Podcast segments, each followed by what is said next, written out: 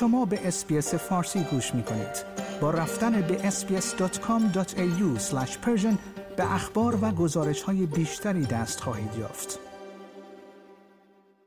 اعتراضات سراسری در ایران روز گذشته دوشنبه 17 اکتبر وارد دومین ماه خود شد.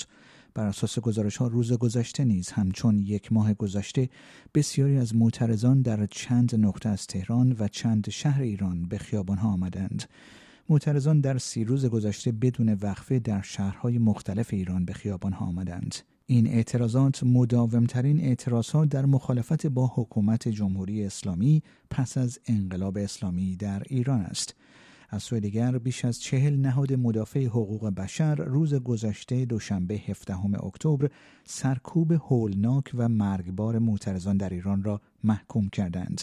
این نهادها از جمله عفو بین الملل و دیدبان حقوق بشر در بیانیه مشترکی خواستار تشکیل جلسه فوق‌العاده شورای حقوق بشر سازمان ملل متحد و تحقیق سریع در مورد این حوادث شدند.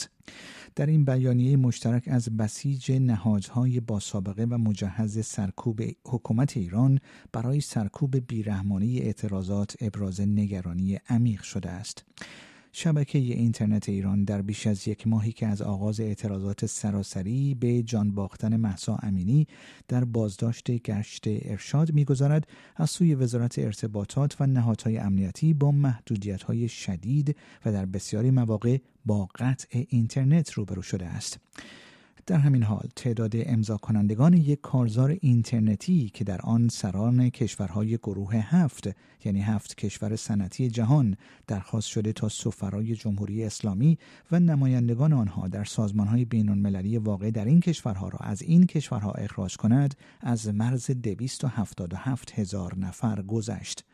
در این کارزار که خطاب به وزرای خارجه کشورهای بریتانیا، کانادا، آمریکا، ژاپن، آلمان، فرانسه و ایتالیا است با اشاره به سرکوب بیرحمانه و خشونتآمیز اعتراضات سراسری مردم ایران پس از قتل محسا امینی از سران این کشورها خواسته شده است تا سفرای جمهوری اسلامی یا نمایندگان آنها در سازمانهای بین المللی را فورا افراد نامطلوب بخوانند و در اعتراض به رفتار غیرقانونی و غیر انسانی نسبت به معترضین در ایران از کشورهای خود اخراج کنند.